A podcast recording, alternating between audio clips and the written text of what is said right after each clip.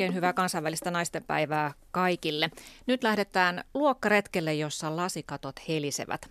Vieraanani on täällä kaksi kovaa journalisti naista, Reetta Meriläinen, Helsingin Sanomain entinen päätoimittaja ja Vihreän langan päätoimittaja Riikka Suominen. Tervetuloa. Kiitos. Ennakkotiedoissa mainittu toimittaja Vappu Kaarenoja potee kotona flunssaa hänelle pikaista paranemista ja Riikka, tervetuloa lämpimästi mukaan tähän keskusteluun. Ja hyvät kuuntelijat, te voitte tulla mukaan keskusteluun lähetysikkunan kautta, joka on auki. Voitte siellä esittää kysymyksiä vierailleni. Riikka, sun ensimmäinen lehtijuttusi oli vuonna 1986 Kevätpörjäislehdessä. Jutun otsikko kuului Alas ydinvoima. Mm jutun viesti oli se, että ydinvoima tulee ja tappaa. Sä ilmeisesti silloin kahdeksanvuotiaana toimittajana äh, alkuna niin ajattelit, että kevätpörjäisen lukijakuntaa pitää hiukan havahduttaa tällaisella, tällaisella kantauttavalla artikkelilla. Todennäköisesti, joo. Kyllä. Ja itse asiassa tämä, tämä linjasihan on pysynyt loogisena siitä lähtien, että viimeisimmät työsi ovat olleet ekologiseen elämään keskittyvän aikakauslehden Huilin päätoimittaminen ja nyt sitten joulukuusta lähtien olet päätoimittanut vihreää lankaa. Eli edelleen vastustat Samoilla ilmeisesti linjoilla. ydinvoimaa Samoilla ja haluat linjoilla. edistää vihreitä arvoja. Öö, miten silloin lapsuudessa muuten kotonasi suhtauduttiin tähän sinun kantaa ottavuuteesi? Isäsihän on Ilkka Suominen, tuolloin kokoomuksen puheenjohtaja ja, ja, ja tuota, tietenkin myös ydinvoiman kannattaja silloin tota, hyvin, siihen suhtauduttiin hyvin. Meillä nähtiin, että, että ihmisellä on, että, on, että rohkaistiin siinä, että on mielipiteitä ja että ne eivät, tota, poliitikkovanhemmat olivat työssään tottuneet siihen, että ne aina ei olla samaa mieltä, mutta että toisten mielipiteitä voi sitten kunnioittaa. Et ihan siis jo, ihan, mua on rohkaistu ihan näihin omiin, omiin kannanottoihin, vaikka ne ovat olleet usein, usein eri kuin sitten perheelläni. Mm.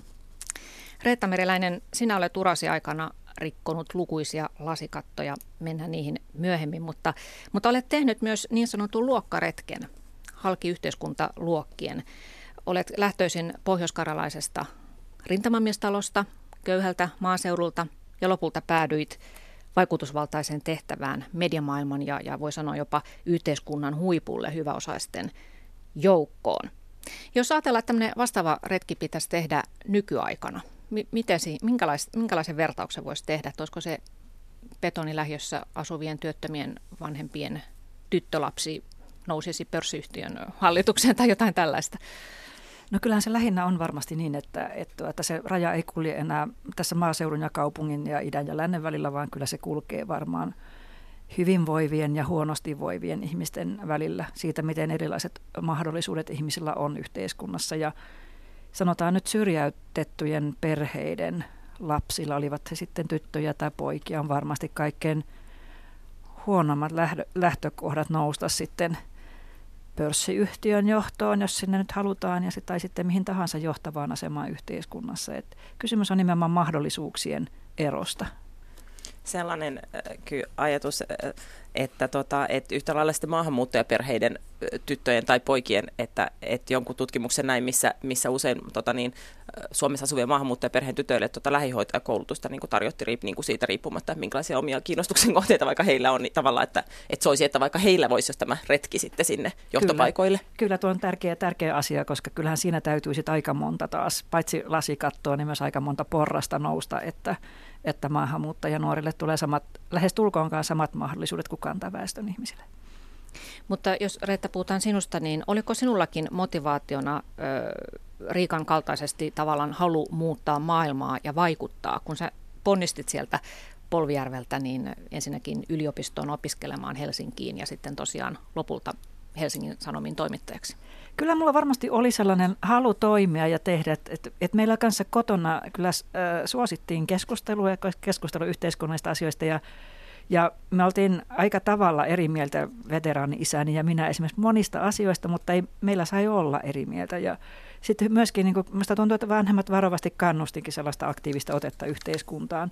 Ja kyllä siellä sitten varmasti, mä en ole koskaan ajatellut sitä aikoinani, että haluanko vaikuttaa, mutta kyllähän sitten hyvin varhain tuli tämmöinen, että mä haluan tehdä maailman paremmaksi. Ja semmoinen vähän globaali vastuuntunto myös, että, että, että että meillä on asiat hyvin, miksi muilla ei ole ja voitaisiko asialle tehdä jotain. Mm.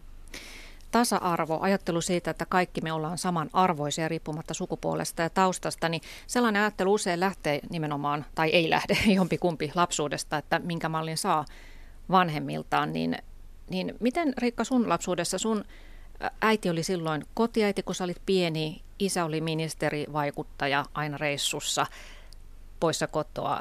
Miten se on vaikuttanut? Sä oot kuitenkin, sinusta on kasvanut hyvinkin tasa-arvoinen ihminen niin, ja, ja jopa feministi, niin tuota, että teillä oli kuitenkin hyvin perinteinen se ja meillä, meillä oli tosi perinteinen. Mun äiti oli sijasti, kun mä olin 11, niin hän oli, niin kuin siis, niin kuin, että hän, hän, hän oli tota, kotona ja ja näin, mutta mut joku semmoinen niin tavallaan käytännön työssä, ja mä, ja mä itse olen sitä mieltä, että feminismi on nimenomaan niitä käytännön valintoja, että se ei ole niin juhlapuheita, vaan se on sitä, että kuka jää kotiin, kun lapsi on sairas, että se nimenomaan käytännön niin kuin, näin. Mutta mut meillä käytännön töissä oli niin, että, että äiti hoisi kodin ja isä hoiti uran, mutta joku semmoinen ajatuksen tasa-arvo hei, niin oli kauhean vahva, että sitten tavallaan, että ikinä ei ollut sellaista ajatusta, etteikö naiset ja miehet pystyisivät ihan samoihin juttuihin. Mutta he olivat ratkaisseet asian, asian tällä tavalla. No tuolla maalla 50-luvullahan oli aika selvää, että naiset tekevät mitä vaan.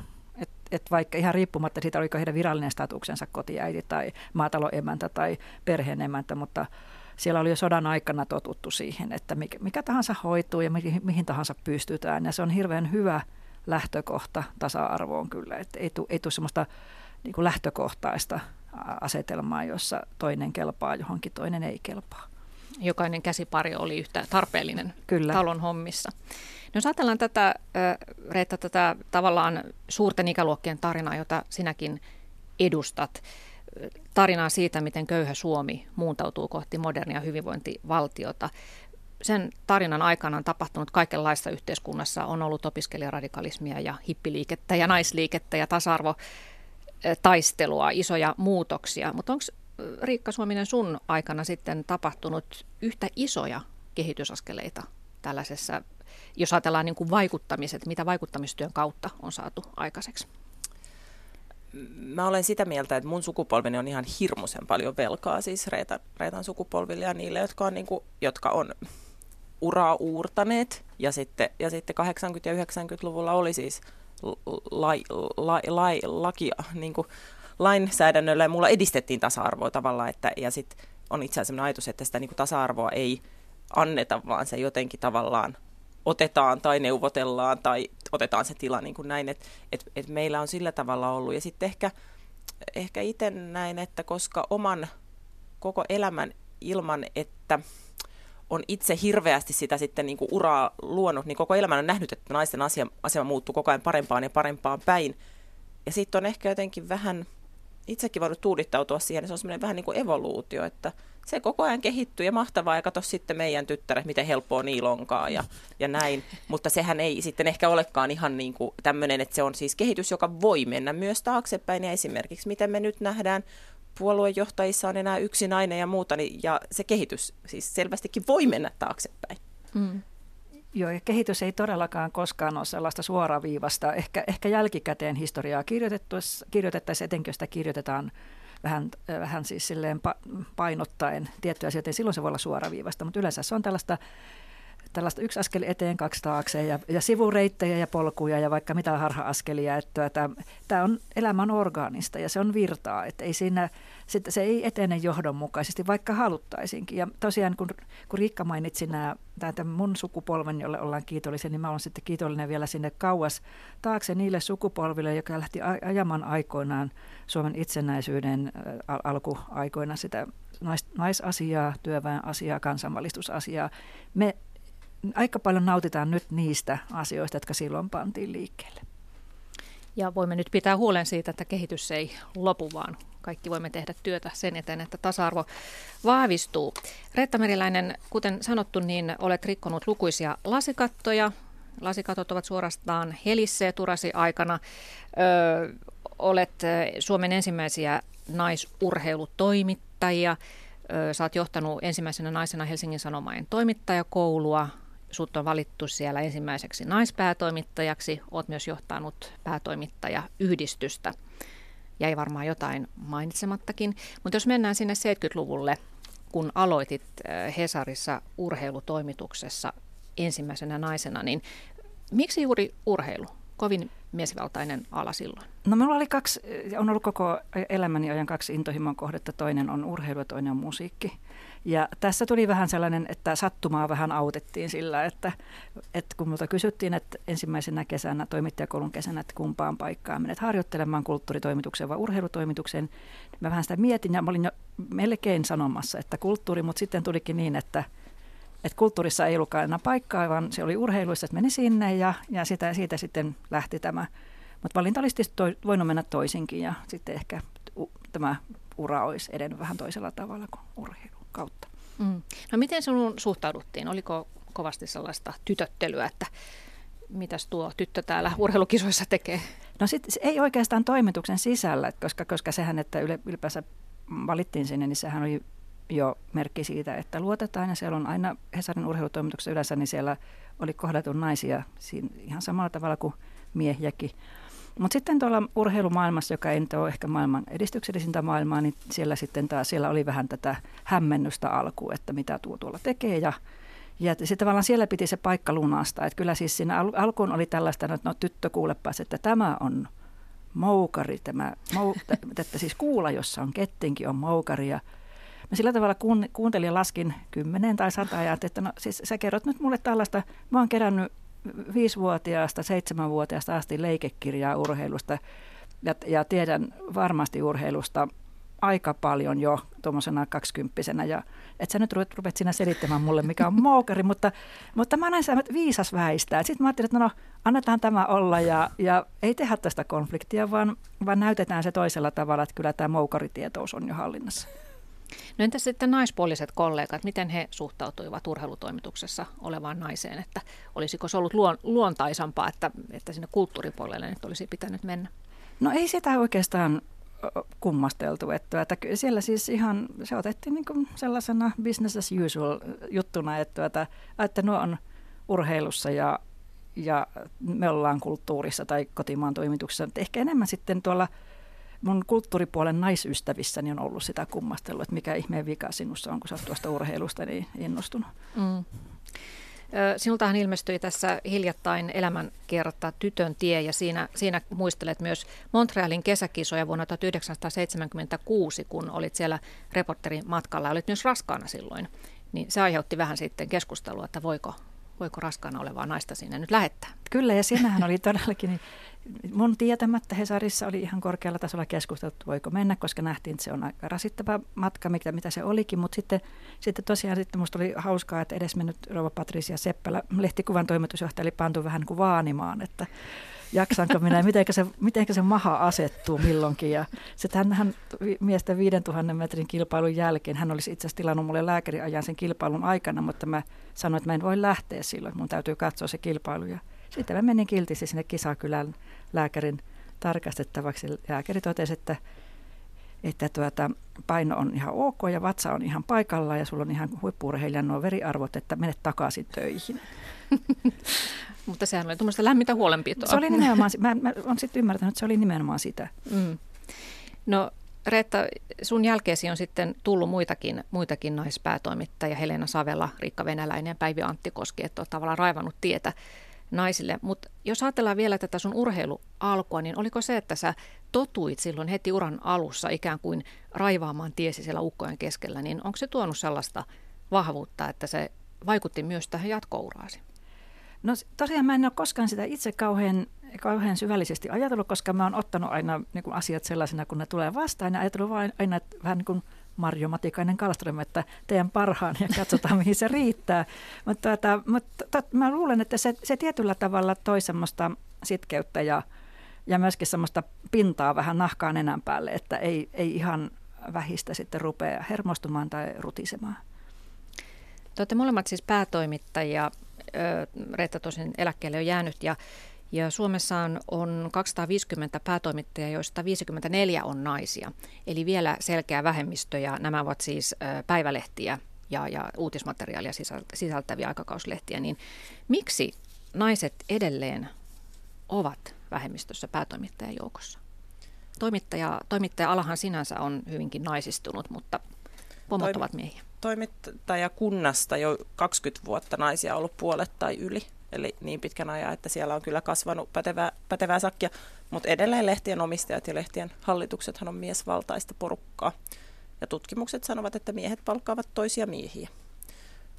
Niin. Kyllä, ja tosiaan nämä päätoimittajan nimitykset yleensä tekee joko hallitus tai sitten omistaja, että tuota, se saattaa sitten sieltä tulla se, että, että, että tunnetaan niin kuin suurempaa vetoa sitten siihen miehen pestaamiseen. Sitten toinen asia, mikä siellä on, että, että jos sitä haetaan niin aina sieltä, sieltä niin toimituksen sisältä sitä johtajaa, niin luultavasti se toimituspäällikkö ja uutispäällikkö, osastopäällikkö kaartissa on enemmän miehiä kuin naisia, jolloin sitten on helppo tavallaan nostaa sille seuraavalle portaalle. Yes. Mutta nämä tavallaan nämä, että, että, että naiset ei, ei hae ja muuta, että, niin just ihan vähän aikaa tuli Akavalta tämmöinen tuore tutkimus, missä sanottiin, että miehille ja naisille urakehitys on ihan yhtä tärkeää. Että tavallaan sitten, että jos, niitä, että jos naiset ei hae, hae niitä paikkoja, vaikka heille ne kuitenkin on yhtä tärkeää, niin jossain siellä on siis joku, läpi, joku semmoinen rakenne, jota me ei nyt nähdä, niin jokuhan siellä sitä estää. Se on niin kuin, tämä ehkä lasikatto just. Niin naisilla voi olla siis, siis omassa päässäkin se lasikatto. Mutta sitten toisaalta sitten on semmoinen asia, että, että, että monet asiantuntijatehtävät ovat kiinnostavampia kuin johtajan tehtävät. Ja jos, jos työpaikalla taataan, että, että tämmöinen hyvä korkealuokan asiantuntija saa lähes samaa palkkaa kuin johtaja ja hänellä on se asiantuntijan vastuu ja hirvittävän kiinnostava työ, niin miksi silloin mennä siihen johtajan työhön, jossa vastuu ja valta eivät ole aina läheskään samassa suhteessa. Ja monissa lehdissä päätoimittaja on nykyään jonkinnäköinen sillä tavalla, että toimitusjohtajat on myös tavallaan se talous, talousvastuu ja muu, ja se sitten ehkä kaikille journalisteille ei ole niin kauhean kauhean kiinnostavaa. Ei, eikä hallinnollinen työ, jota myös usein sisältyy mm. siihen päätoimittajan työhön aika paljon. Mm. Ja naiset eivät ehkä ole sen statuksen perään niin hanakoita sitten. Ei, eikö, se ole, mm. eikö sitä tutkittukin, että naisia kiinnostaa ennen kaikkea työn sisältö mm. ja se työn kiinnostavuus, jolloin sitten voi olla, että sitäkin kautta se pomon paikka niin kuin putoaa pois mielestä. Täällä naisten päivän keskustelussa ovat siis mukana Helsingin Sanomien entinen päätoimittaja Reetta Meriläinen ja Vihreälangan päätoimittaja Riikka Suominen. Mutta se, että hakevatko naiset johtajiksi yhtä hanakasti kuin miehet, niin en tiedä, onko siitä oikeasti mitään tietoa, mutta useinhan kuulee sanottavan, että he eivät hae juuri näistä syistä, mitä äsken, äsken luettelitte. Ja Reetta, sinäkään et itse pyrkinyt Hesarin päätoimittajaksi ja sinulta kysyttiin sitä, että haluaisitko, niin jouduit miettimään parikin viikkoa. Miksi tuollaisesta, tuollaista unelmatarjousta piti miettiä niin pitkään? Kyllä sitä piti miettiä, koska siis ihan siinä, että, että kun kuitenkin oli siinä vaiheessa jo ollut aika kauan alalla, alalla ja tuota, nähnyt, mitä se toimittaminen on ja mitä on toimitukset.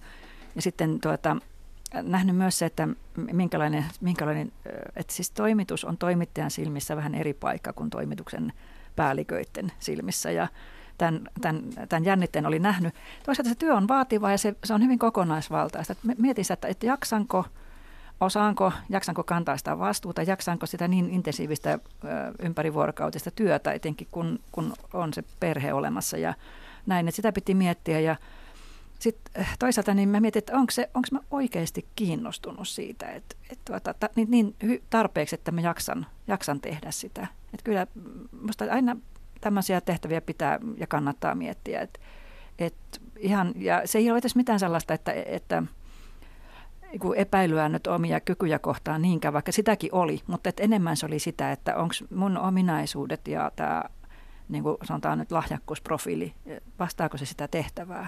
Mm, naiset ovat itse kriittisempiä, että ehkä miehet eivät harrasta niin paljon tuota pohdintaa, vaan ilman muuta ajattelevat, että pystyvät. Ei, vaikka syytä joskus olisikin miettiä sitä. Mm.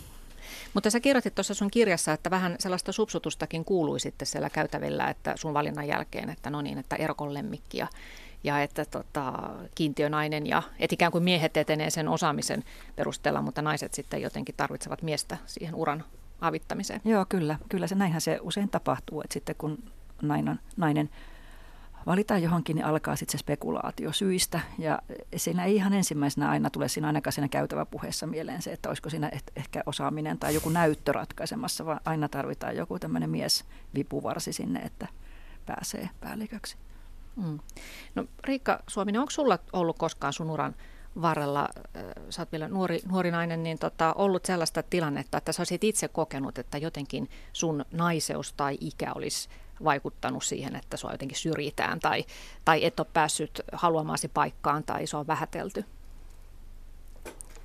Mä yritin miettiä, tota, niin, kun eilen, eilen pyysit tähän, mä yritin miettiä, onko tällaista, ja mä en pysty, mä en pysty sanoa yhtään sellaista tilannetta suoralta kädeltä. Ja sitten mä niin kuin, yritin myös miettiä, että sehän niin kuin, se, että mä en pysty sanomaan, osoittamaan sormella tätä tilannetta tai tätä lausetta tai muuta, niin ei tarkoita, etteikö sitä olisi voinut tapahtua. Ja onhan sellaisia, niin kuin, onhan sellaisia just tämmöisiä epämääräisiä pieniä kokemuksia siitä, että jossain kokouksessa tai palaverissa sanoo jonkun jutun ja sitten se niin kuin, sitten se ohitetaan ja sitten kymmenen minuutin päästä sitten Hannu tai Pekka tai Vesa sanoo niin kuin about saman asian ja se äh, niin kuin, saa sitten niin kuin, ihmiset nousevat niin kuin aplodeeraamaan sun ja se ei saa olla niin kuin, tällaisia mm. epämääräisiä juttuja.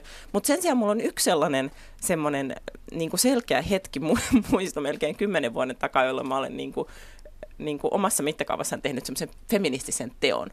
Se oli vuoden 2007 eduskuntavaalien tota, alla. Mä olin äh, uutistoimi- television uutistoimituksessa töissä ja meillä jokaisesta vaalivalveaisiin meni työpari, jossa oli sitten niin kuin, tota niin, mun työparina oli vähän kokeneempi miestoimittaja ja sitten minä ja sitten oli kuvaaja. Eli näin. Ja, ja sitten oli tavallaan, että toinen on ruudussa ja toinen on niin kuin sitten taustatoimittajana tai siinä sitten avustavana. Ja oli siis täysin niin kuin jotenkin ehkä niin kuin kaikille ilmiselvä, että se kokeneempi mies on se, joka on ruudussa. Ja sitten mä sanoin, kun siitä meillä oli joku palaveri, mä sanoin, että, että mä muuten ajattelin, että voisinko mä olla se. Ja sitten oli sellainen muutaman sekunnin hiljaisuus, että mm, no, no joo, että joo, että mikä ettei. Ja silloin mä olin, niin kuin, mä olin aika, ei mulla ollut mitään kokemusta tai erityistä semmoista siihen, niin kuin, mutta silloin mä niin kuin, ja sitten mä, sit mä sain olla ja se oli ihan kiva kokemus, kokemus mutta se on semmoinen hetki, että mä niinku muistan, että, että mä tein semmoisen askeleen, mitä multa ei odotettu. Ja mm. mä, sit, mä muistan sen kymmenen vuotta myöhemmin, on sitä edelleen vähän sen ylpeä. Kyllä. Kyllä tämä minusta oli hyvä esimerkki Riikalta siitä, että miten, miten aina ei ole kysymys pahasta tahdosta tai siis aktiivisesta vastustamista, vaan siitä, että konventiot on niin lujassa tuolla päissä, että ei, ei kerta kaikkiaan ajatella, että, että, että rikkaastuisi esiin tai saisi sen, niin sen etualan siitä, vaan, vaan mennään vanhoissa urissa ja sitten ollaan hämmästyneitä, että ei ruveta vastustamaan, kun sitten ruvetaan tekemään asioita uudella tavalla. Ja tämä on minusta hirveän tärkeä myöskin muistaa. Ja toinen muuten näissä, näissä äh, naispomoteissa on tärkeä se, että et, et, et naisilla, miksei myöskin miehillä pitäisi olla siellä yhteisön työyhteisön sisällä, pitäisi olla aina tällaisia mentoreita olemassa, jotka jotka tukee ja, ja kannustaa. Ja jos tuntuu siltä, että, että sä oot nyt ihan hyvä ihminen hakemaan tuota paikkaa tai menemään tuohon työhön, niin on niitä ihmisiä, jotka kannustaa ja, ja rohkaisee hakemaan, koska, koska edelleenkin tapahtuu mun mielestä aika paljon sitä, että naiset, naiset eivät, eivät uskalla hakea silloinkin, kun kaikki kvaliteetit olisi, eli ominaisuudet niin kunnossa, mutta ei uskalleta oikein, puuttuu se viimeinen tönäisy, että hei hae ihmeessä. Mm. Ja tosiaan niin kuin Riikka tuossa kertoi tuon muiston kymmenen vuoden takaa, että pitää myös naiset itse niin kuin astua esiin. Että jos säkin olisit tuossa tilanteessa niin kuin mennyt, että no okei, että antaa tuon nyt tehdä, että se on tehnyt tuon ennenkin tuon mm. esiintymisen, niin sittenhän se olisi vaan toistunut, että nyt sä sait uutta kokemusta, ja, joka sitten mm. siivitti uraa, että pitää myös itse ikään kuin rohkaistua. Kyllä, se oma lasikatto pitää puhkaista mm. ensimmäisenä. Niin, lasikatot ovat yhä tätä, tätä päivää myös Suomessakin. Nythän julkistettiin juuri tuo helmikuun maailman talousfoorumin raportti, jossa Suomi pärjäsi oikein hienosti. Saimme kaikilta muilta osin kiitettävän arvosanan, mutta sitten kun katsottiin näitä päällikköpaikkoja, niin Suomi on vasta siellä 55. Eli jostain syystä meillä ei naiset sitten etene päällikköpaikalle asti. Ja, ja siinä on aika ristiriita, kun ajattelee, että kuitenkin – naisella on hyvinkin korkea koulutustaso meillä Suomessa, niin se ei sitten näy siellä päällikkönimityksissä. Mutta mä mietin myös sitä, että tuota, tässähän oli hiljattain toinen tutkimus Ruotsista. Siellä, no ensinnäkin siellä oli selkeät palkkaerot, että jos, jos nainen nyt pääsikin sitten yrityksen johtoon, niin hän sai tai saa 27 prosenttia vähemmän palkkaa kuin mies. Ja se, että ylipäätään tosiaan päätyjohtajaksi, niin se on naisten kohdalla vaikeampaa, että tämän tutkimuksen mukaan täsmälleen samoilla ominaisuuksilla varustettu nainen valitaan harvemmin tai epätodennäköisemmin yrityksen johtoon kuin mies. Ja tässä tutkimuksessa kartotettiin siis ominaisuuksia aina koulutuksesta sosiaaliseen älykkyyteen asti. Että jos ö, tasa-arvon mallimaassa Ruotsissa tilanne on tämä, niin mitä se on sitten muualla? Yhdysvalloissa vain 4 prosenttia suurimpien yritysten johtajista on naisia. Ja tämä on hyvä esimerkki siitä, että, että tasa-arvossa on vielä paljon tehtävää ja tuo, tuo, tuo niin pöyristyttävä tuo palkkaepätasa-arvo kyllä. Että siis se, se, kun se, jos ei sitä pystytä perustelemaan millään muulla kuin sukupuolella, niin, niin, niin eihän se ole ihan tätä päivää. Mutta miksi naiset tyytyvät pienempään palkkaan? Se on minusta niin vaikea kysymys, kun, kun teoriassa olen niin tosi paljon sitä mieltä, että, että raha on tärkeä, raha on naisille tärkeää ja pitää pyytää sama palkka, että, että, että muuten jotenkin itse sitten kaivaa itselleen sitten jotain palkkakuoppaa tai muuta – sitten käytännön tilanteissa, niin toiminko itsekään aina niin kuin tässä saarnaan, että et on sellaisia tilanteita, että on projektille joku, joku budjetti ja itselle on siinä neu- tietty neuvotteluvara, että voisin hilata sitä ylös. Mutta sitten on silleen, no mutta sitten tälle projektille jää vähän vähemmän, että minä tässä niin kuin, joku että sellainen... sen yhteisen hyvän tavallaan Jotenkin yhteinen niin. hyvä. Ja sitten tekeekö siinä karhunpalveluksen koko naiskunnalle, kun on sitten näin kauhean jalo, että ajattelee yhteistä hyvää. En tiedä, mutta, mutta ne on niin aika vaikeita tilanteita. On aika vaikeita ja siinä tietysti tulee ehkä tämä naisten, tämä sanotaan nyt sitaateissa huolenpitoaspekti tulee vähän mukaan sitten, että katsotaan sitä kokonaisuutta ja ja ajatellaan. Mutta sitten just, että pitäisi ajatella aina myöskin niitä tulevia, että, mm-hmm. että jos mä nyt tässä annan periksi tai on vähän tämmöinen pehmo, niin niin vienkö mä sitten tulevilta naisilta tästä mm. jotain maaperää pois. Se, se oli se yksi tärkeä asia, mitä mä silloin mietin päätoimittajaksi tuota, sitä har, päätoimittajuutta harkitessaan, niin että jos mä nyt sanon ei, niin meneekö sata vuotta ennen kuin seuraavan kerran kysytään. Olisi saattanut mennäkin. Et se, se on semmoista hyvin tärkeä asia, että sit, paitsi kokonaisuutta, niin myös aikaa eteen ja taaksepäin pitää miettiä. Joo. Vielä tästä äsken niin ruotsalaistutkimuksesta, tai se oli itse asiassa suomalaisten, tekemä, suomalaisten tutkijoiden tekemä tutkimus Ruotsista, niin, niin siinä oli mielenkiintoisia yksityiskohtia, muun muassa se, että naimisissa olevaa miestä suosittiin, että jos nainen valitti johtajaksi, niin hän oli todennäköisemmin eronnut tai sinkku. Erikoinen juttu. Ja miesjohtajilla on enemmän lapsia kuin keskiverto miehellä, että jotenkin tämmöisiä perinteisiä arvoja sitten suositaan miesten kohdalla. Mutta mistä tämä miesten rulettaminen johtuu, niin, niin suuntahan alkaa jo sieltä opiskeluvaiheesta, että miehet yksinkertaisesti opiskelevat naisia useammin insinööreiksi, Insinöörejä valitaan... Ja insinöörikö on hyvä johtaja. No ei, ei mutta ne, he, heitä, heitä usein valitaan siis ö, esimiehiksi tuotantoa valvomaan. Ja se taas tuo sitten heille työkokemusta, joka puolestaan painaa sitten, kun päälliköitä valitaan. Että naisia valitaan viestintään ja henkilöstö, henkilöstöjohtamiseen mutta, ja tämmöisiin niin kuin erilaisiin tukitoimintoihin, mutta että naisten pitäisi opiskella enemmän insinööreiksi Mä, mä olen tässä aivan eri mieltä, koska tuota, mm-hmm. siis, mä, mä arvostaisin valtavasti, että ihmisillä olisi humanistisia opintoja. Että siis, oli, siis oli se sitten se työtehtävä mikä tahansa, mutta mä oon, mä oon aivan innoissani esimerkiksi Anne Brunilasta, jolla on, jolla on, joka on ekonomisti, mutta hänellä on valtavan laajat, laajat opinnot myös humanistisista tieteistä. Ja ja minusta hän on erittäin hyvä esimerkki siitä, että miten tämmöistä monialaisuutta ja tämmöistä niin kuin laaja-alaisuutta tarvittaisiin, koska kyllä se nykyaikainen hyvä johtaminen, niin kyllähän se on hyvin kaukana jo sit siitä siitä semmoisesta suoraviivaisesta käskytys, käsketysmentaliteetista, mitä on joskus vielä takavuosina harrastettu. Siinä tarvitaan, niin tarvitaan hirveän paljon erilaista tietämistä. No sitten se, että kun tuossa luettelin, että, että tuota, tai oli tämä tutkimus, että oli tutkittu näiden hakijoiden, johtajien hakijoiden ominaisuuksia ja niitä sitten verrattu, niin se, että miten rekrytoija tulkitsee niitä hakijoiden ominaisuuksia, niin sekin on mielenkiintoinen kysymys. Ja olisi tutkimuksen paikka, että, että samaa luonteenpiirrettähän saatetaan tulkita eri tavalla, onko kyseessä mies vai nainen. Et jos vaikkapa ö, miehen kohdalla arvioidaan, että taitaa olla aikaansaava tyyppi, niin se sama ominaisuus saattaakin kääntyä naisen kohdalla, että on rasittava päällepäsmäri. Vai mitä? mitä mieltä olette? Kyllä tässä varmasti on näitä, että kummasti ne ominaisuudet tosiaan keikahtaa vähän niin kuin käänteisikseen, jos, kun, kun sukupuoli vaihtuu. Ja, ja tuota, siis tässä niin kuin yksi asia, mitä pitäisi kyseenalaistaa, ovat kyllä niin kuin nämä, nämä, nämä testit ja, ja tämmöinen niin kuin nämä kykyjen etsijät headhunterit, jotka tuota, pitäisi katsoa aina, että millä, millä arvopohjilla ne he liikkuvat. Mm. Jotenkin tuntuu, että minusta siinä on myös sellaista tavallaan, että musta että me tiedostamme sen, että millaista käytöstä naiselta odotetaan, ja siinä iskee jo itsesensuuri, että ennen kuin mä olen vielä se rasittava päälle pääsmäri, meni. Mä jo niin kuin, että mä ehotin jo nyt kolmea asiaa, että nyt ei varmaan kannata enää ehotella, että niin kuin nyt, että jotenkin, että sitä itseensä sillä tavalla, vähän niin kuin itsesensuroi sitä käytöstä, ettei, ettei sitten jotenkin niin kuin olisi omissakin silmissä niin kuin rasittava määräilijä. Kyllä, ja alentaa puheäänen madaltaa puheääntä ja panee varmasti takkiin olkatoppaukset, että näyttäisi enemmän johtajalta, opettelee lujan käden puristuksen ja näin poispäin. Onko siitä ollut apua, Reetta? Se?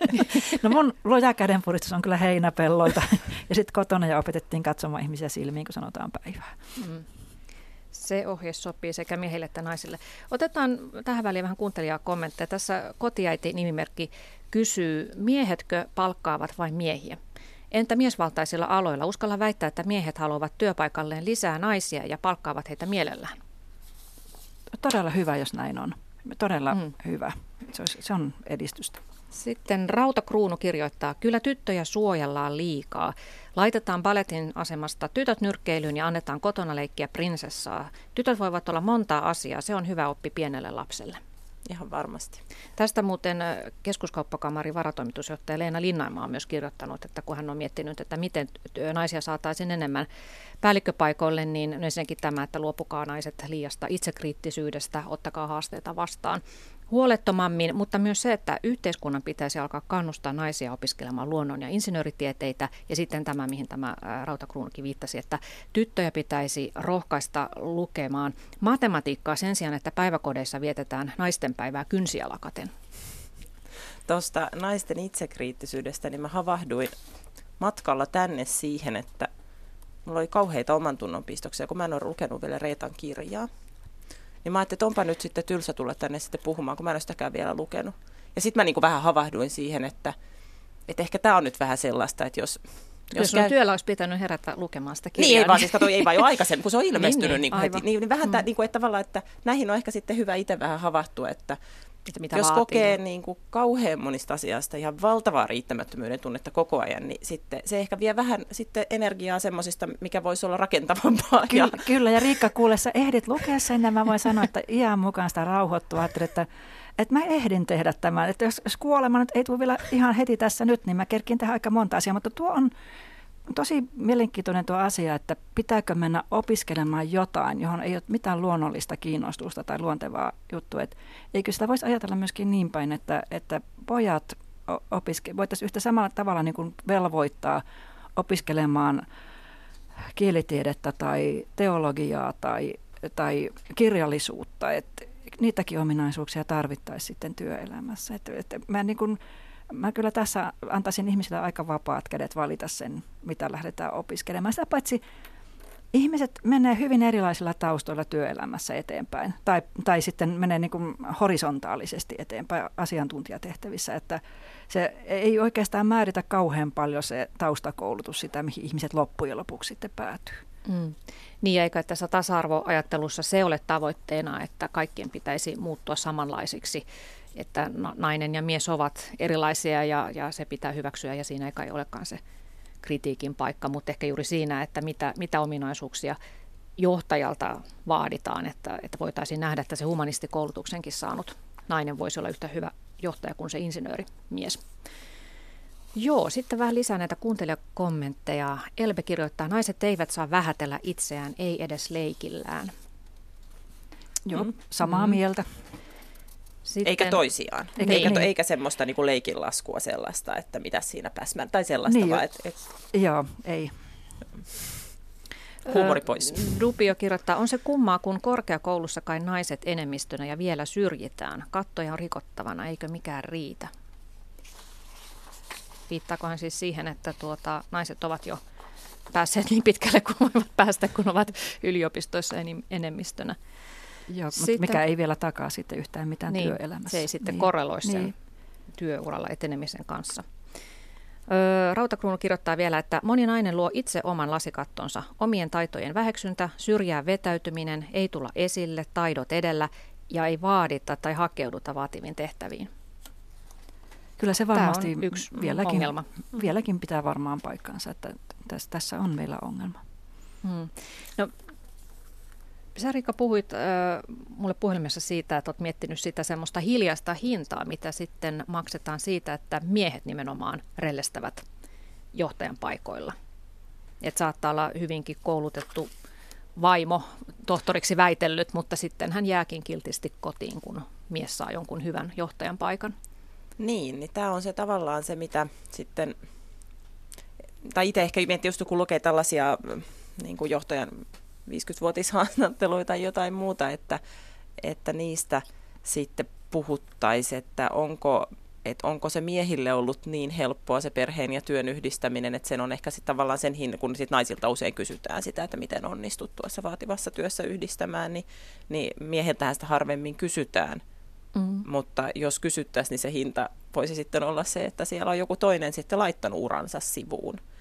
Ja nämä on musta sellaisia, kans sellaisia vähän vaikeita, että enhän minä mene sanomaan, että onko niin, että se tämä perheen nainen koulutuksestaan huolimatta tosi paljon halusi tehdä sen, en minä sitä tiedä, mutta että, että se on sitten tylsää, että jos joudutaan tekemään tämmöinen kompromissi, että joku niin kuin, Kyllä ja ainahan tietysti semmoisesta intensiivisestä työelämästä maksetaan hintaa, että molemmat sukupuolet joutuu maksamaan. Mä oon nyt äh, lu, aika paljon lukenut tällaisia niin kuin, äh, syntymäpäivätekstejä tai, tai elämänkertoja, joissa sitten moni miesjohtaja sitten tuntuu katuvan sitä, että ei okay. antanut tarpeeksi aikaa perheelle. Ja se, että se tuntuu, että se on monella se asia, joka harmittaa sitten jälkikäteen, koska, koska sä et saa sitä aikaa takaisin. Ja jos silloin ei, ei ole syntynyt lapsiin sellaista hyvää suhdetta, niin sitä on hirvittävän vaikea sitten enää luoda, kun lapsetkin on jo 50 mm. ja 60 Mutta mutta ja se, luultavasti tämä pätisi myöskin naisten kohdalla, mutta tämä on niin kuin, pitää lähteä siitä, että asioilla on hintansa. Ja yksi sellainen, minkä takia pitää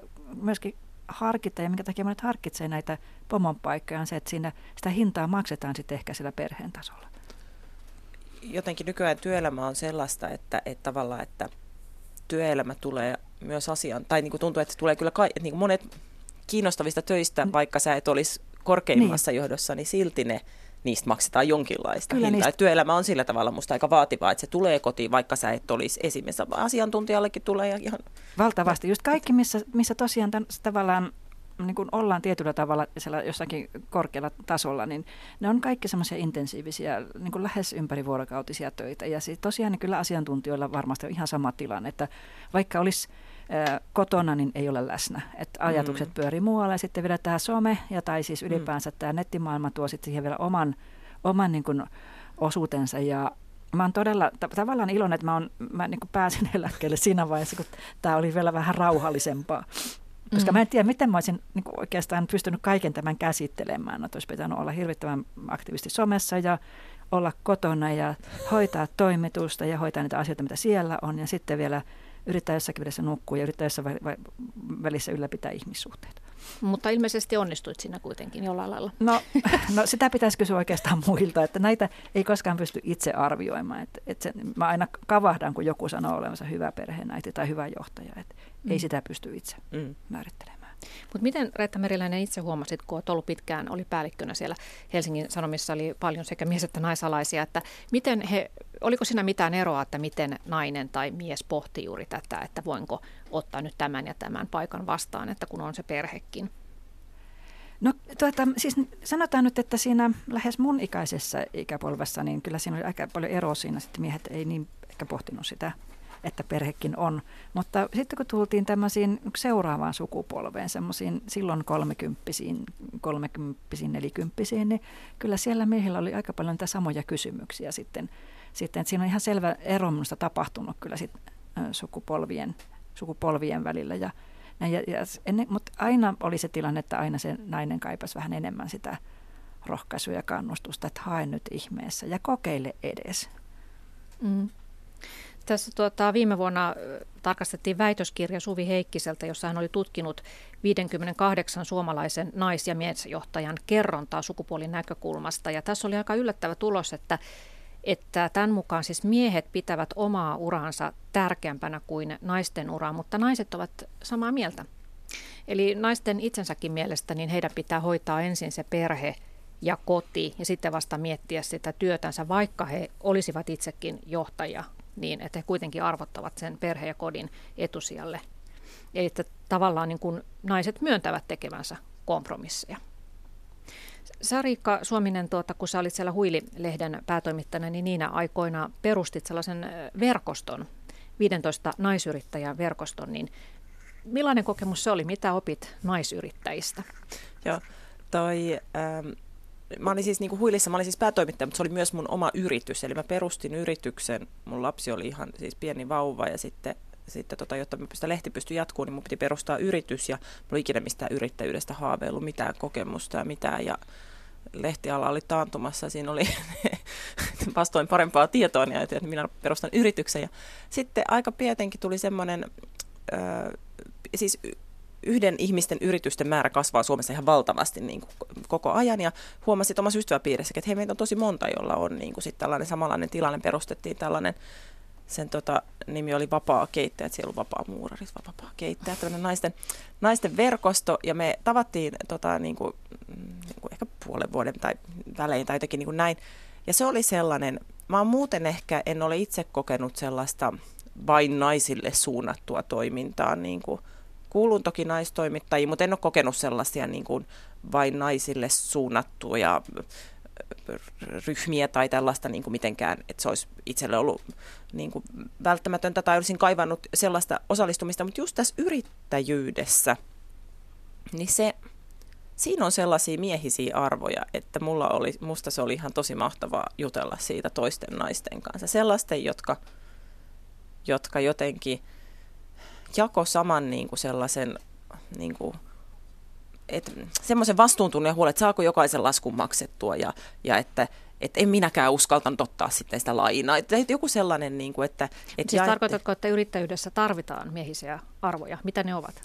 Tai ominaisuuksia? Mä en tiedä tarvitaanko siinä, mutta kun siitä puhutaan, niin siitä puhutaan aika miehisin termein sellaisia, että ollaan sellaisia pekkaperiä, jotka hirveillä riskeillä vetää tuolla jollain kaivinkoneilla ympäri kainuuta, niin kuin tällaista. Ja mm. sitten kun ei yhtään tunnista itseensä siitä, niin on vähän silleen, että olenko minä nyt ihan kauhean surkea yrittäjä. Niin tavallaan, että oli joku semmoinen paikka puhua niin kuin niistä omista pieniltä tuntuvista asioista, jotka sitten oli, johon halusi sitten joltain niin kuin vertaistukea ja muuta, niin se et sillä tavalla onhan naisyrittäjäverkostoja tosi paljon ja, ja tämmöisiä vakiintuneitakin instituutioita, mutta se oli semmoinen, mistä, mistä musta tuntui, että, että mä itse sain kauheasti hyviä neuvoja ja apua ja että oli semmoinen olo, että muutkin sai. Mm. Tässä Uili-lehden historiassa on sellainen mielenkiintoinen vaihe, että, että emoyhtiöltä loppui rahat ja lehti oli tosiaan vaakalaudalla siinä ryhdyit sitten kustantamaan sitä kollegoidesi kanssa itse, mutta, mutta oli se vaihe, että sä jouduit tekemään, tai et joutunut, vaan se oli sun oma valinta, että jatkoit sitä työtä ilman palkkaa. Mm. Niin mietin vaan, että kuinka moni mies mm. toimittaja olisi suostunut tekemään. Mutta tämä on just näitä kysymyksiä tavallaan, mistä sä aikaisemminkin puhut, että onko se tyhmyyttä vai onko se niinku sitkeyttä ja sitä laitetaan sisällöt ja kiinnostava työ edelle. Nyt niinku jälkikäteen, kun mä olen saanut sitten äh, niinku palkallisen päätoimittajan päivätyön, niin mä voin nähdä, että se oli se mun tavallaan se mun päätoimittajakoulu, että mä olin sitten oman, oma niin kuin yritykseni kustantaja ja päätoimittaja ja opin siinä ne asiat, mistä on mulle nyt tässä työssä hyötyä, mutta ei kukaan mulle luvannut, että siitä mitään mm. palkkiota mm. tulee, että mä siellä raadoin palkatta. Mm. Mutta sulla oli arvoja, joiden eteen halusit tehdä mm. töitä. Sisältö edellä, mm. just niin kuin ehkä puhuttiin, että naiset haluaa mennä sitten se niin kuin työn sisältö edellä. No milloin tasa-arvo on valmis.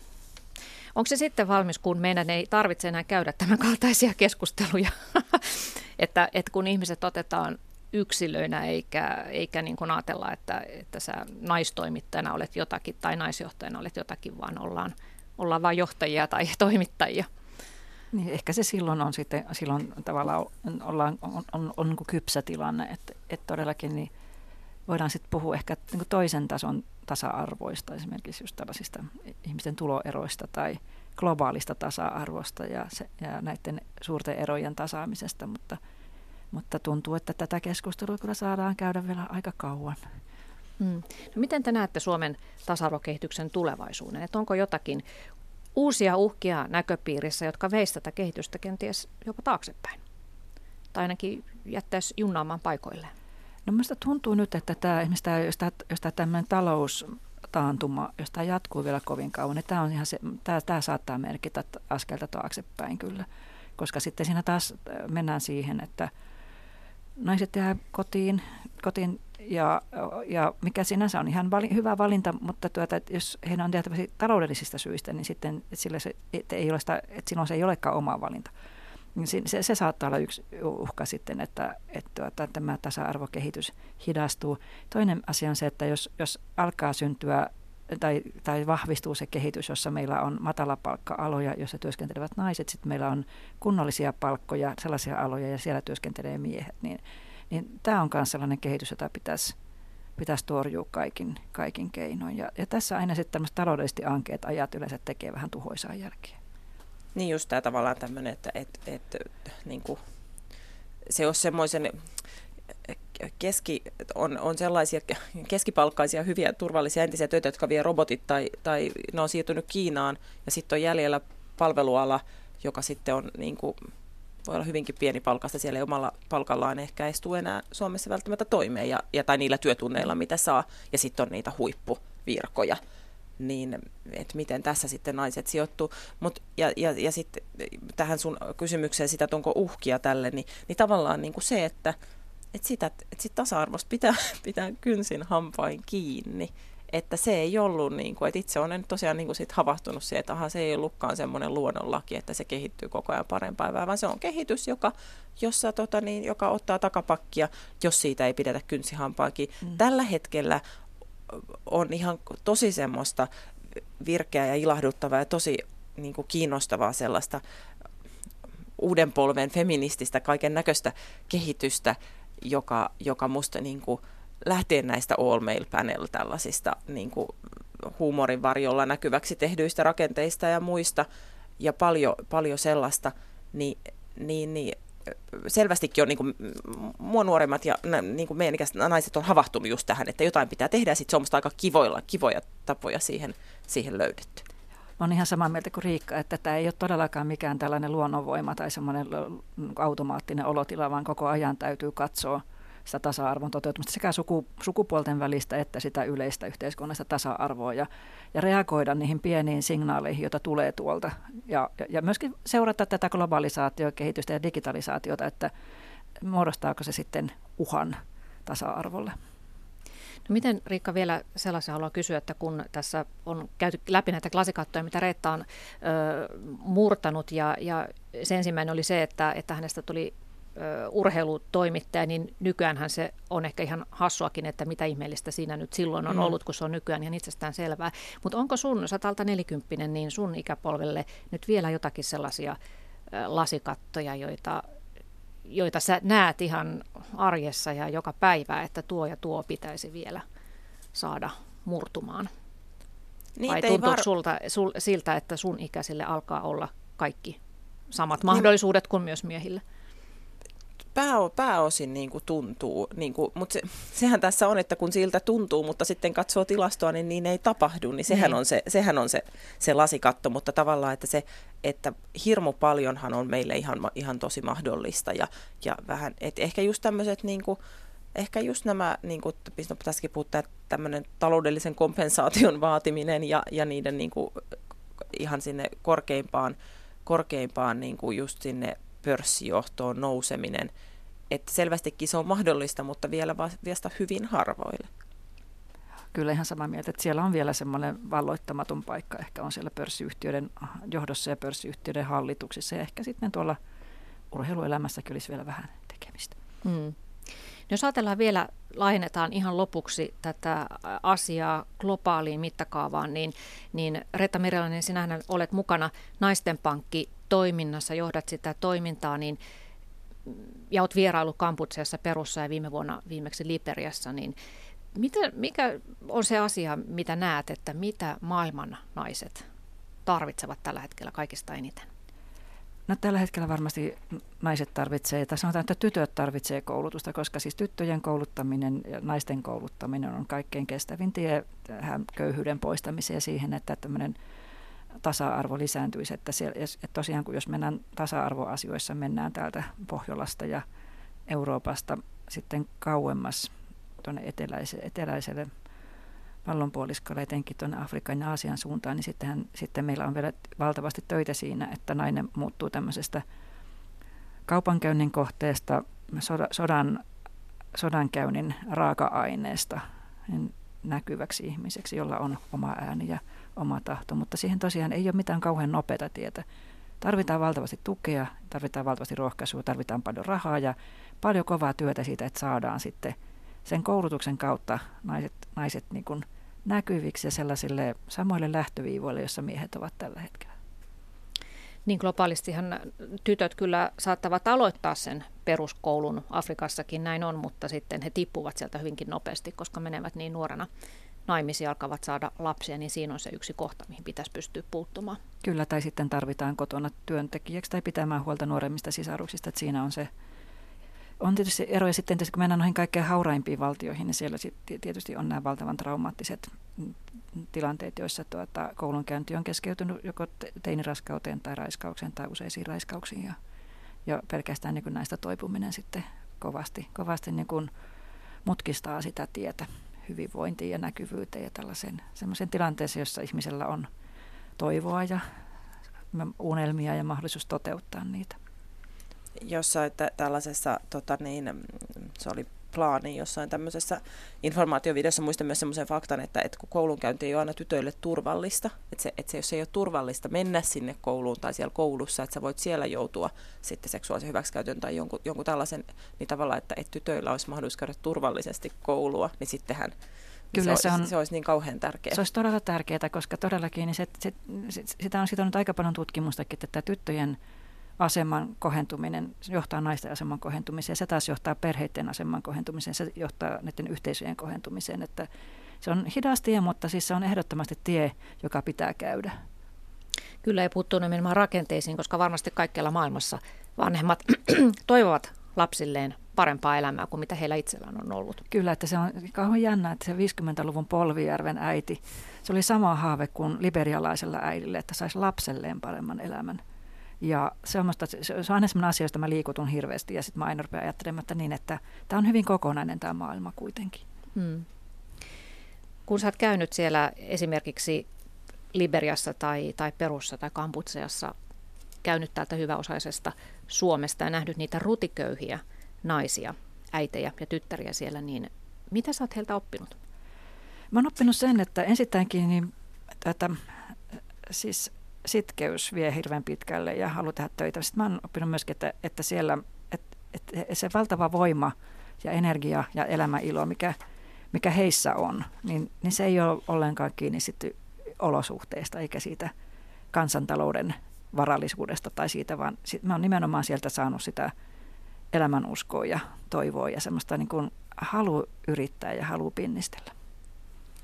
Tuossa kun otit vielä tuo Polvijärven esille, niin voidaan mennä takaisin sinne alkuun. Eli kun tiesi on sieltä lähtenyt liikkeelle, niin kirjoitat siinä Tytön kirjassassakin se, että miten siihen aikaan vielä suhtauduttiin lukevaan tyttöön. Sä harrastit paljon lukemista, niin, niin tuota, jouduit vähän piilottelemaan niitä kirjaston kirjoja.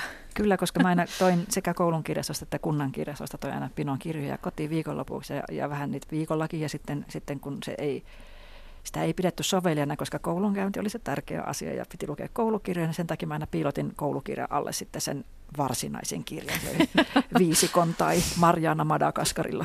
Hmm. Riikka Suominen, sä oot ilmeisesti saanut harrastaa lukemista jo ihan hyvällä omalla tunnolla. Joo, 80-luvulla pidettiin jo tyttöjen lukemista ihan, se oli ihan sallittua ja meillä hyvin, hyvin rohkaistiin tähän. Ja, ja nythän on tällä hetkellä tilanne, että poikien lukemisesta ollaan enemmän huolissaan, kyllä, että kyllä. pojatkin lukemaan kirjoja. Joo, näin se maailma muuttuu. Kiitoksia paljon keskustelusta ja hyvää naisten päivän jatkoa teille Reetta Meriläinen ja Riikka Suominen. Kiitos, Kiitos. ja kaikille Suomen naisille ja muillekin.